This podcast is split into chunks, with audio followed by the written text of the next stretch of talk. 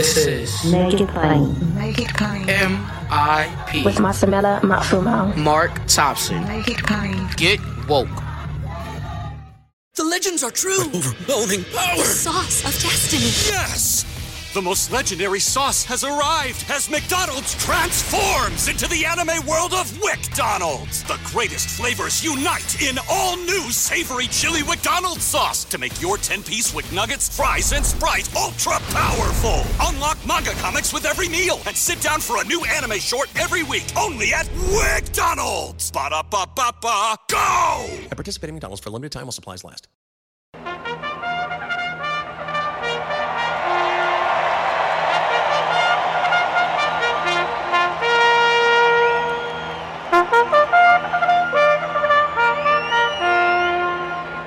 Almost time for the run for the roses again a really big deal and an exciting time in american culture and history and sports.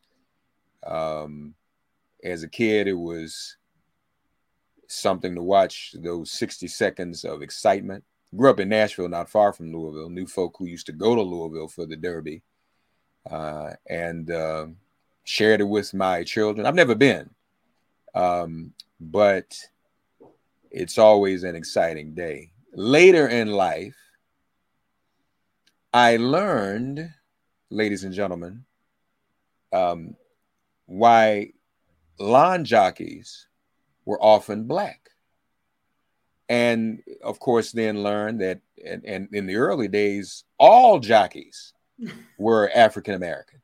Pretty much. Yeah, and um, there was a uh, you all know one of the uh, one of our venerable publications magazines that went out of business was Emerge, uh, and they did two covers. One was with Clarence Thomas with a handkerchief on his head. It's very controversial, but it went viral before viral was a word because it wasn't social media yet. And then the second cover they did was Clarence Thomas as a lawn jockey. Um, and so lawn jockeys came to symbolize uh, African American memorabilia, uh, akin to minstrelsy and whatnot. And so I never could, and many of us who were enlightened by that never could quite look at the Kentucky Derby quite the same way. Still, you know, great to see the horses, beautiful creations of, of God, but still, it's just something about it the mint juleps, all of that.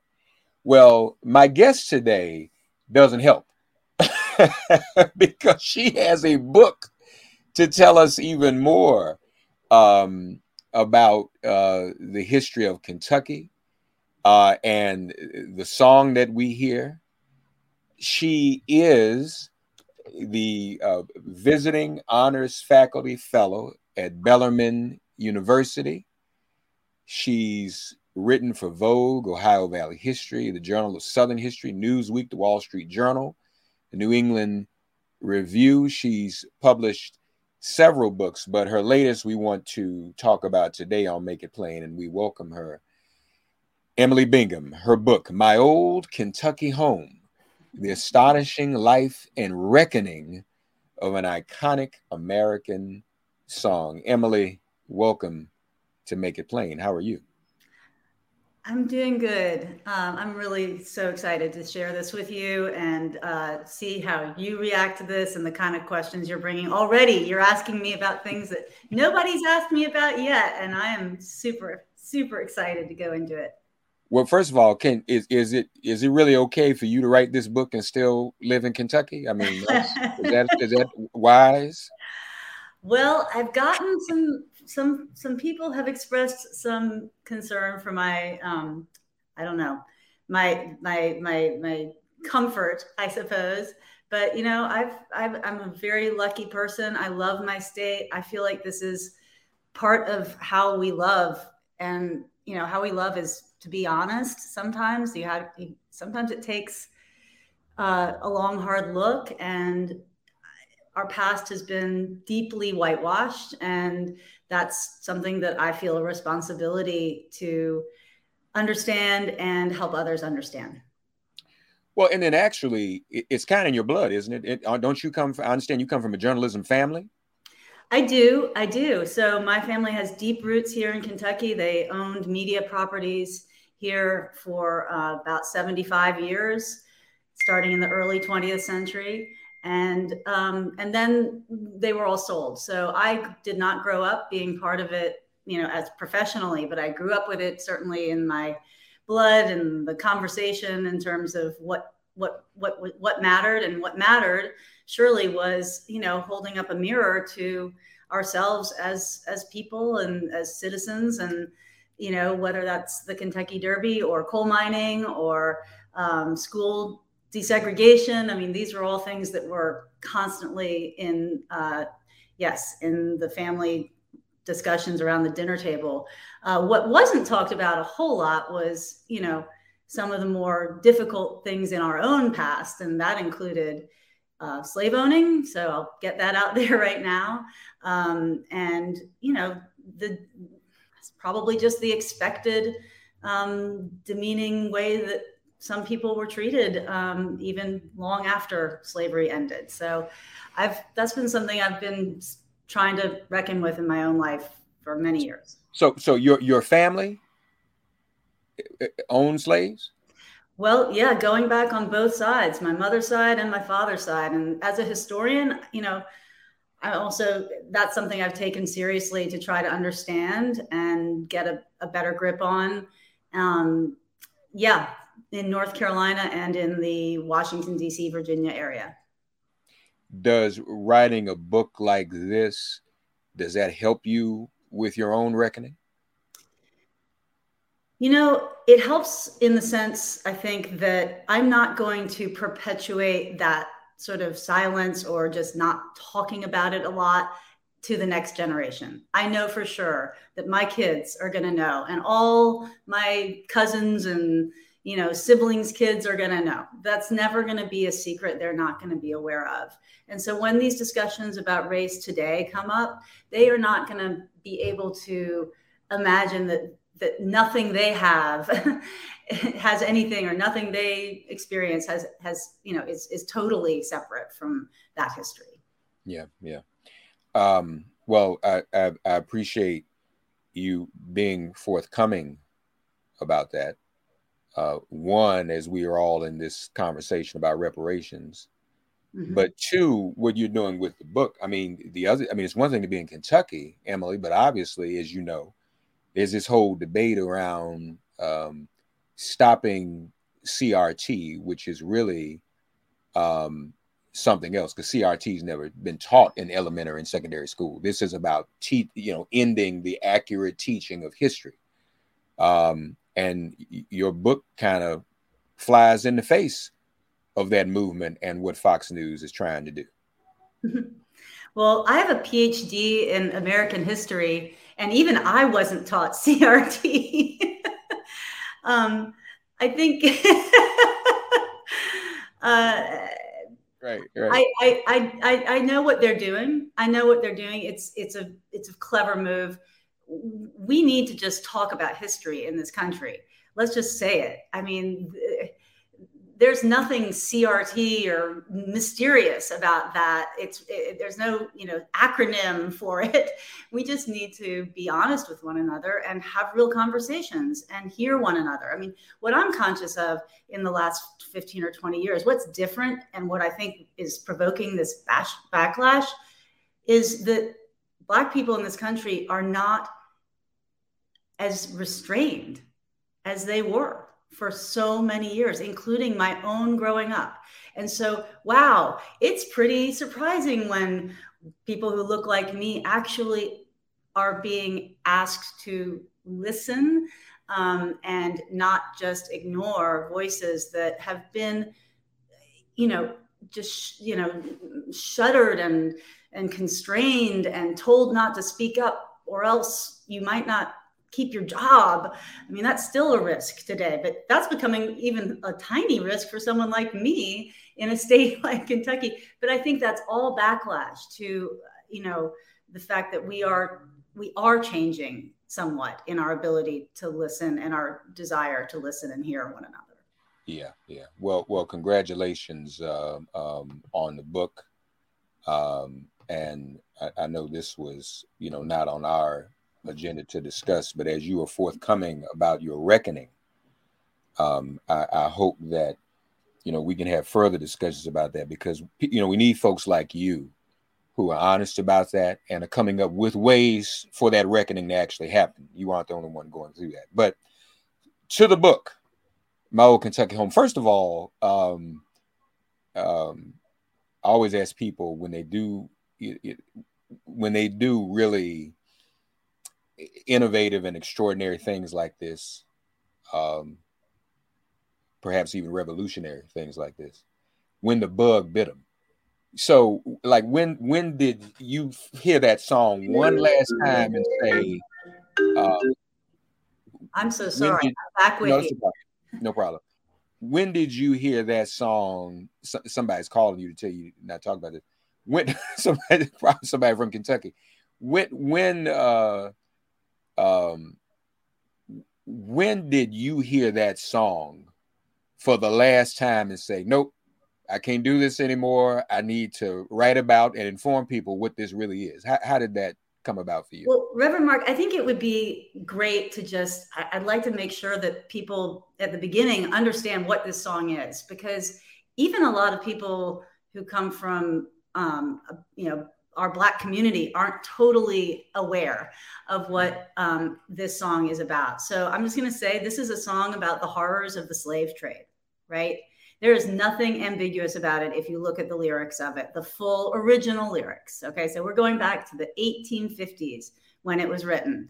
Um, it is that we all know, your audience knows that that is a part of history that involved the separation of families and broke millions of people's hearts and cost so many lives. It's a national atrocity, right? Okay, so this book, if you read, you know, you if you look at the lyrics that Stephen Foster, the author of the song, wrote in the 1850s, it tells of a man being sold for cash from Kentucky, sent downriver, where he will die in the cane fields of the deep south, never to see his family or the people who loved him again.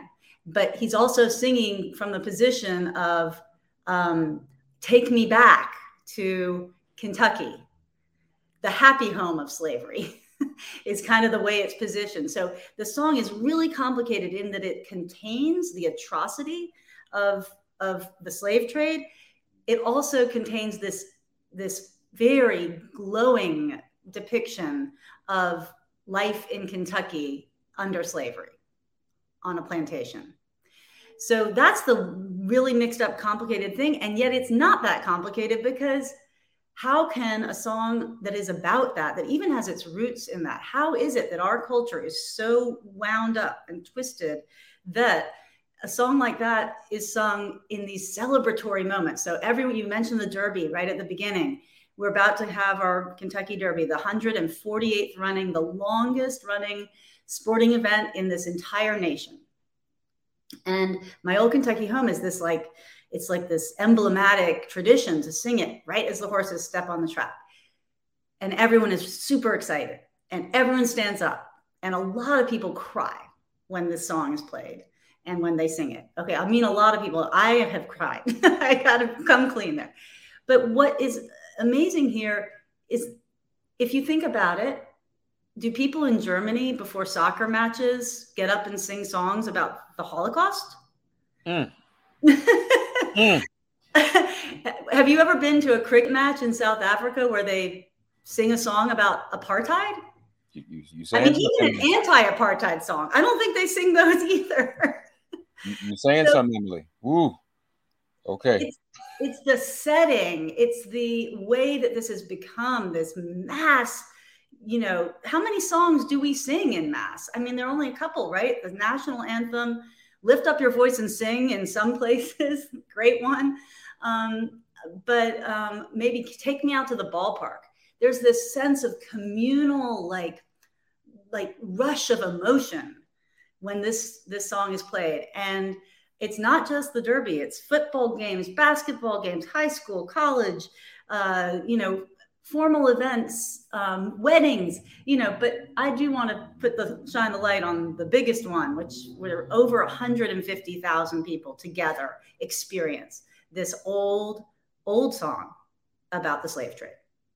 So now, just just to be clear, um, when they sing it, because I don't remember, um, when they sing it at the Derby, do they sing all the lyrics, the darkies, and all of that? Do they say that out loud still?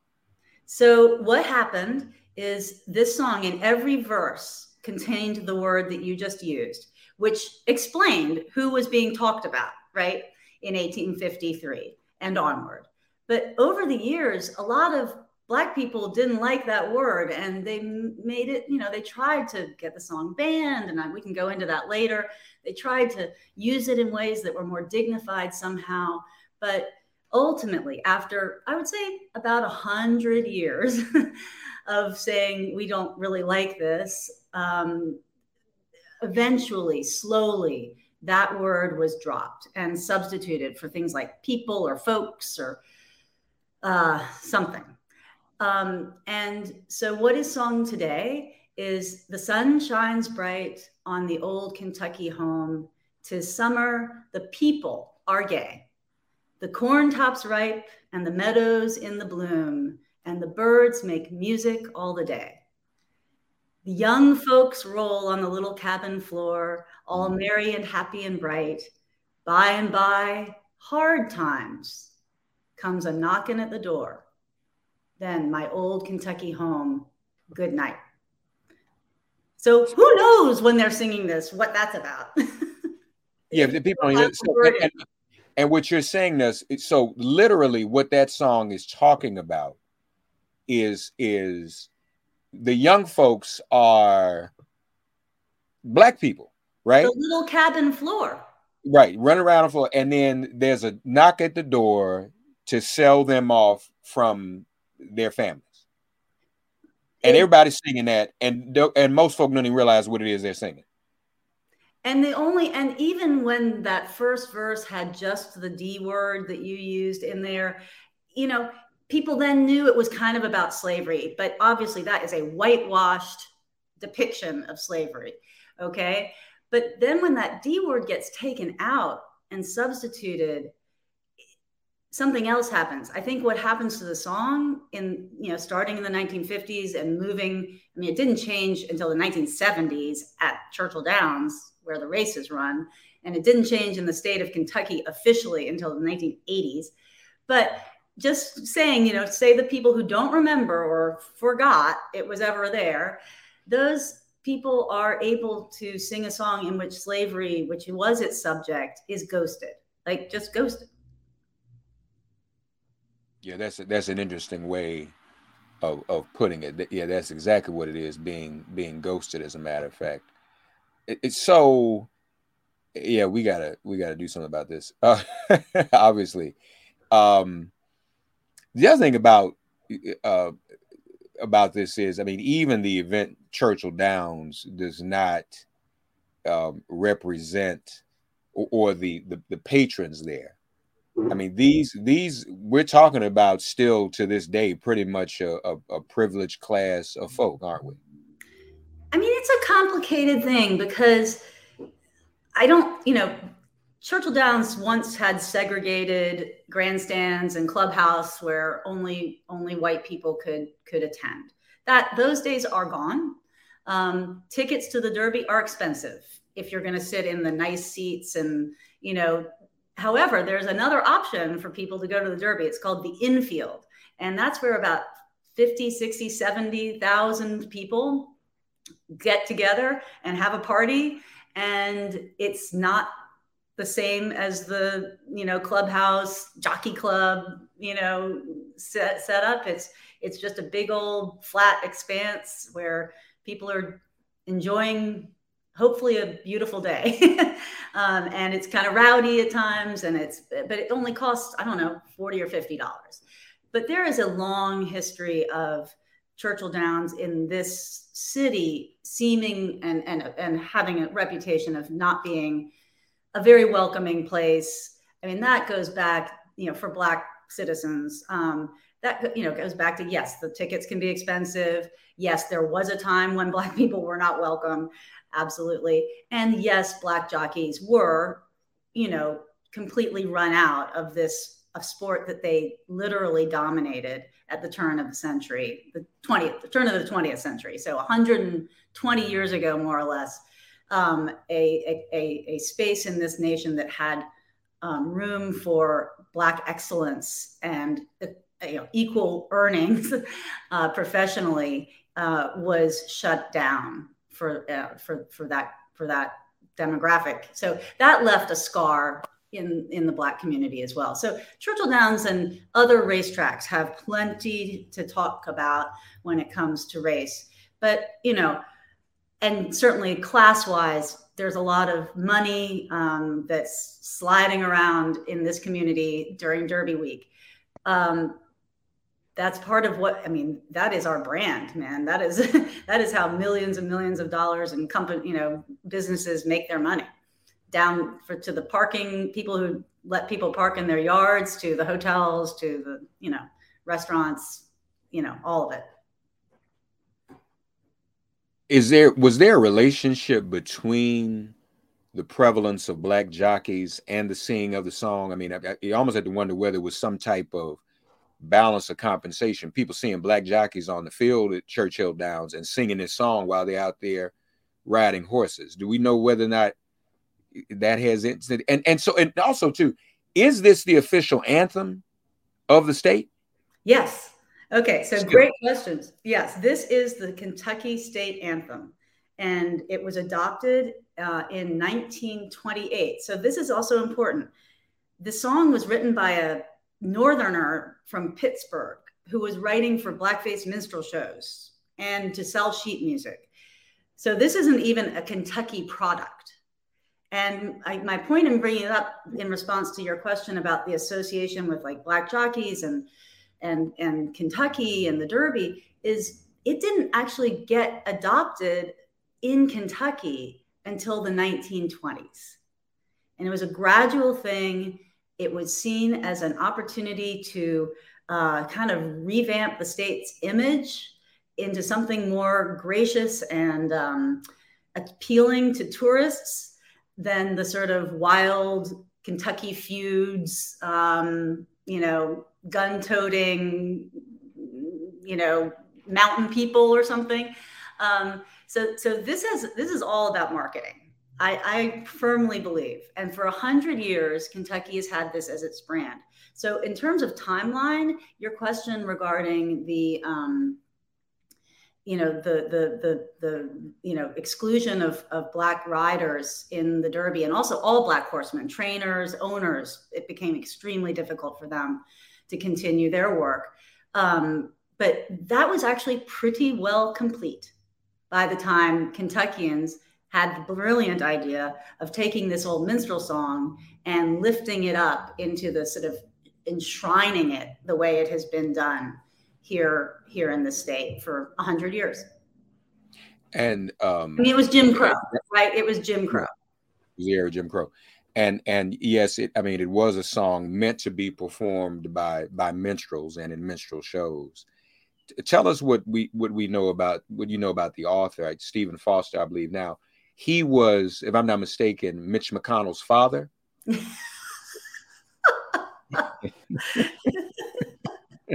oh man. I couldn't. Uh, you know, I, I, said that y'all. Emily didn't. Me being bad. Could draw a straight line between himself and Stephen Foster. I bet he would have done it. but Mitch McConnell is on the record on this. He said two years ago that it would be a terrible, terrible thing to ever separate this song from the Derby or anything in this state because it is such a deep and and profound and uh, positive part of our uh, of our traditions, our culture here in Kentucky. Um, he and I aren't don't see eye to eye on that question. But yeah. you know, you asked about Stephen Foster. Um, I don't know about his gene- genealogical relationship to Mitch McConnell, our um, our long what 36 year uh, senator. Um, but but he was a guy. He was born in 1826, and he died in Pittsburgh. He died in New York in 1864 with 37 cents in his pocket. He was the child of aspiring middle class people um, and professionals, um, but his family had a lot of ups and downs financially, which a lot of Americans did. Like, you know, even, you know, even slaveholders had ups and downs. so, anyway, he was struggling at times, and so were his parents. But he did not want to knuckle down and get a proper job. Instead, he did a little bit of work on the Ohio River where his brother owned a shipping company. And you can imagine in the 1840s in Cincinnati what he saw there, right? We saw cotton, we saw slaves, we saw industrializing America building on both of those things. Um, and then, but he had a knack for music and he'd been playing around with music since he was a little kid. We don't know what he thought in his heart of hearts because he didn't leave us a diary. But we do know that he was writing songs and that he also played in black little blackface minstrel show himself as a kiddo. Thought that was fun. Blacked up sang coal black rose and other songs long tail blue that were extremely popular. And i think your listeners are probably pretty familiar that you know um you know this was the dominant musical form of the time right? If rap music is our dominant form of the time, blackface minstrelsy was in the 1840s and 50s the thing. It just was the thing. Yeah. And that was how he could And- make money. Yeah, yeah, yeah. And and I always like you know, when I when I when I taught, you know, broadcast and broadcast history in school, people always find it jarring. When Emily's talking about folks didn't just, you know, it was an evolution. I mean, it was a, a progression. To this day, the most popular radio show in history and the most popular television show in history was Amos and Andy. And and just to show you how pervasive it was, um, as she writes in the book, black performers sang My Old Kentucky Home. Black people watched Amos and Andy. I mean, it was when the NAACP came out against Amos and Andy, there were those in the black community that didn't agree because that's all we knew. That's all anybody knew. That was unfortunately the entertainment of the hour. But here's the other thing. Here's the other bombshell in your book that many people may not know. There were more Kentuckians in the Union Army than the Confederacy. I- Is that accurate? That's right. That is right. And and especially, you know, when we also take into account all the um, African American enlistees who joined the Union in Kentucky uh, by the thousands and thousands and thousands. This was the second highest enrollment for Black uh, Civil War soldiers after Mississippi, which obviously Mississippi has a far, far higher population of, of enslaved people than Kentucky ever did, actually. Um, so that that says a lot. Um, there was just it was yes, but Kentucky had more people on the side of the Union, even white people, than um, than on the side of the Confederacy. And a lot of people think that and and try to write the very surprising uh, write about this surprising argument and i think this is pretty well accepted that kentucky kind of joined the confederacy after the war and and and I think that was the case. I mean, let's face it, and, and I'm sure you're you know you're a historian, you know this better than me. I think we're finding that a lot of the uh, uh, um, zeal and fanaticism for the Confederacy was after the war. war. The the the the the hagiography, if you will, of what the Confederacy was, the sentimentalism um, that that didn't exist at first, and you know now it's become in in vogue, unfortunately. Oh, to say I was, you know, my family was in the Confederacy, uh, just which is which is utterly uh, insane. This, folks, is an important piece of work, and maybe we should renew this movement to do something about this song. I live in New York, as many of you know. I live across the street from Yankee Stadium, which is my second home. and when the, when the the story came out, I didn't know that Kate Smith had been involved in some racist behavior. So you know, every at every ball game they sing "God Bless America" and "Take Me Out to the Ball Game." And when they found out Kate Smith's history, Yankee Stadium stopped playing Kate Smith's version of "God Bless America." Thankfully, that's the space we're in, and it wasn't a movement. It was just it came out online, and the Yankees said, "Uh, uh-uh, we're not even going to get into that. We're not even going to wait for somebody to do a protest." So, folks, we need to perhaps think about: Are there still people out there, kind of mobilizing and saying that something should be done about this song? I'm really hoping the book has that um, has that as one of its effects. Um, there, the reality, Reverend Mark, is just so few people know what we're talking about today. There, the the understanding, the level of of awareness is just not there yet. And in terms of members of the Black community, this has been brought up year over year over year, but not by, I would say, in an organized in an organized way. And right. and and to be perfectly frank, I take the position that for this to change and and really for the well, the right thing to do is for white people to carry that banner. This is a song that was created by and for white people about an imaginary, mythic stereotyped, cruel, and damaging image of Black people. And it was created for the amusement, pleasure, enjoyment, and sentimental, you know, uh, you know, sort of release, right? Those tears. We're talking about those tears. That sentimental release for for the benefit of people who were not black, but yet on a story of of immense black pain. And in the whole history of civil rights movement in this country, there have been threats to black human beings and their ability to hold a job or go into a certain place or travel or uh, vote obviously or be physically secure. Those are and some of those are we're still dealing with them. A song was you know there was awareness that this was not you know a great thing that it was a, a, a it was hurtful it was annoying but in the pan, you know, panoply of issues facing um, the Black community, this was not the most pressing, right? So my argument is that this is a step that white folks should be considering. That because it's something they created and have enjoyed, that can I also hope at the same time, if if this step could be made, it opens up a door to an understanding of all the other things that are that like woven into the DNA that are part of what makes me cry, um, or people I know cry, and that we just haven't understood. We have not. Yeah. We have not listened. And so, if we could make this step, possibly, that would be a way of of demonstrating the t- a tip of an iceberg that is part of the long work that we all have to do. Uh, so I need a little. So in that vein, though, before we go, I need a little help.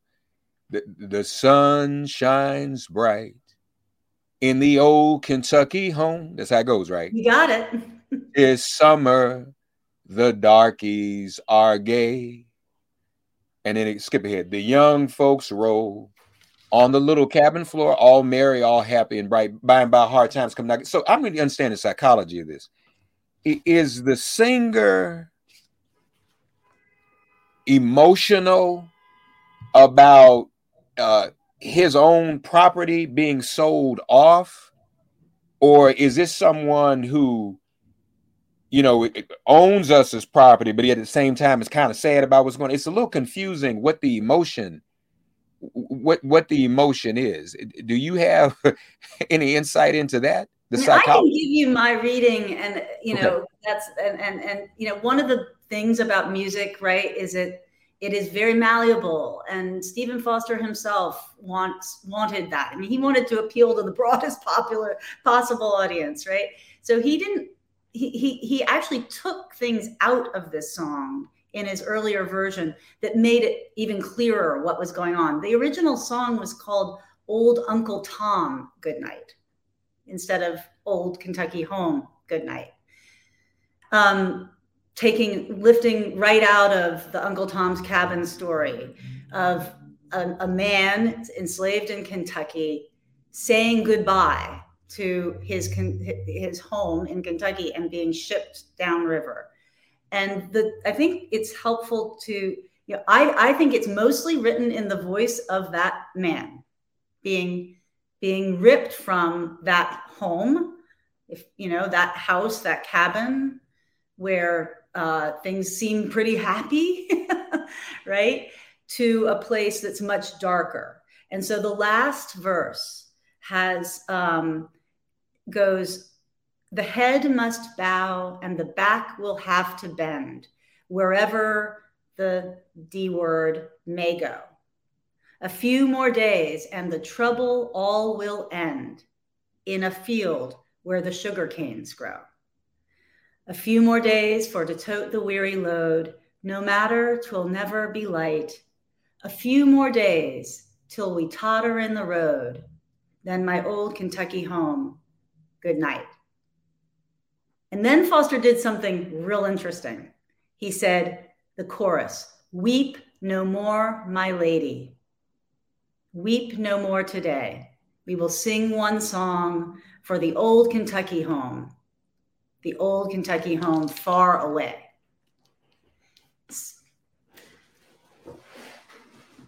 What do you And- think? and that's that's kind of strange because it, it's it's almost as if a part of it is in the voice of an enslaved person.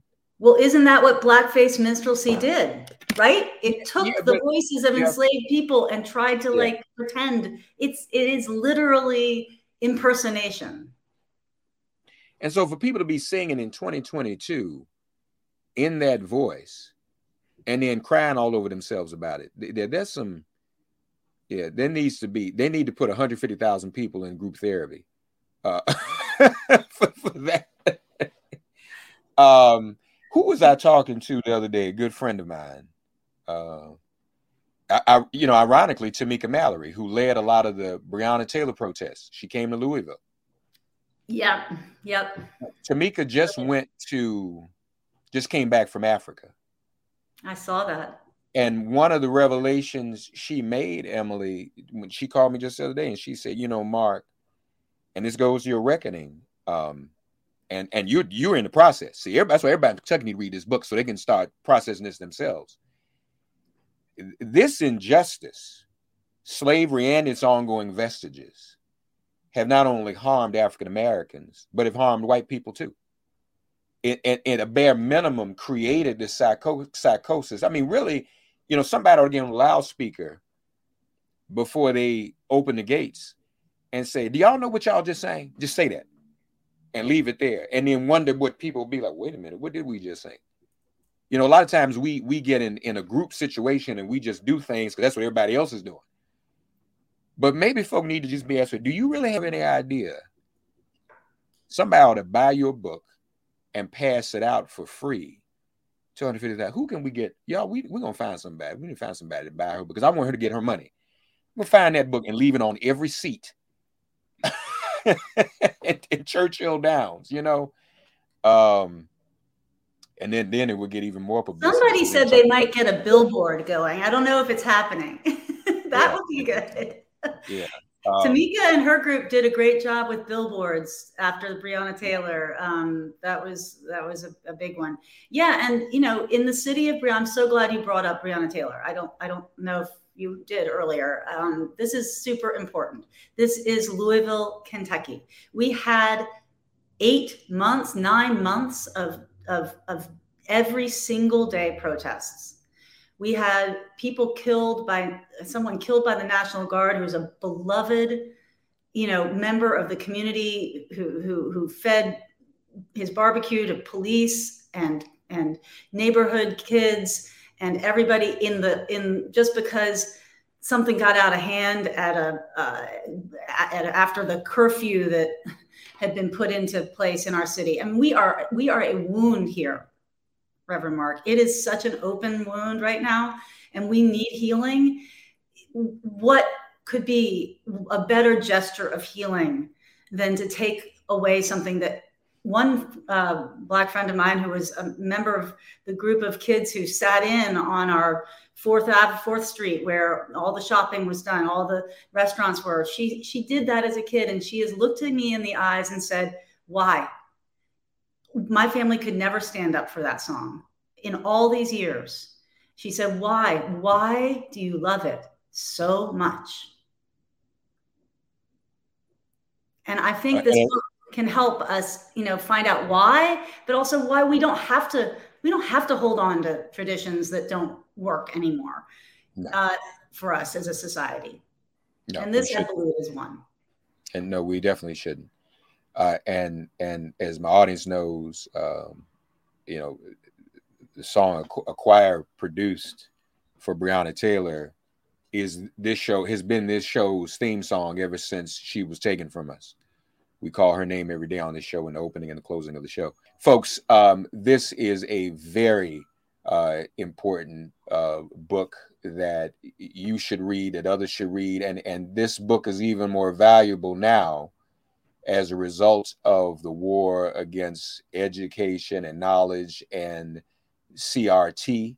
So we invite you to check it out, spread the word, tell your family and friends about it.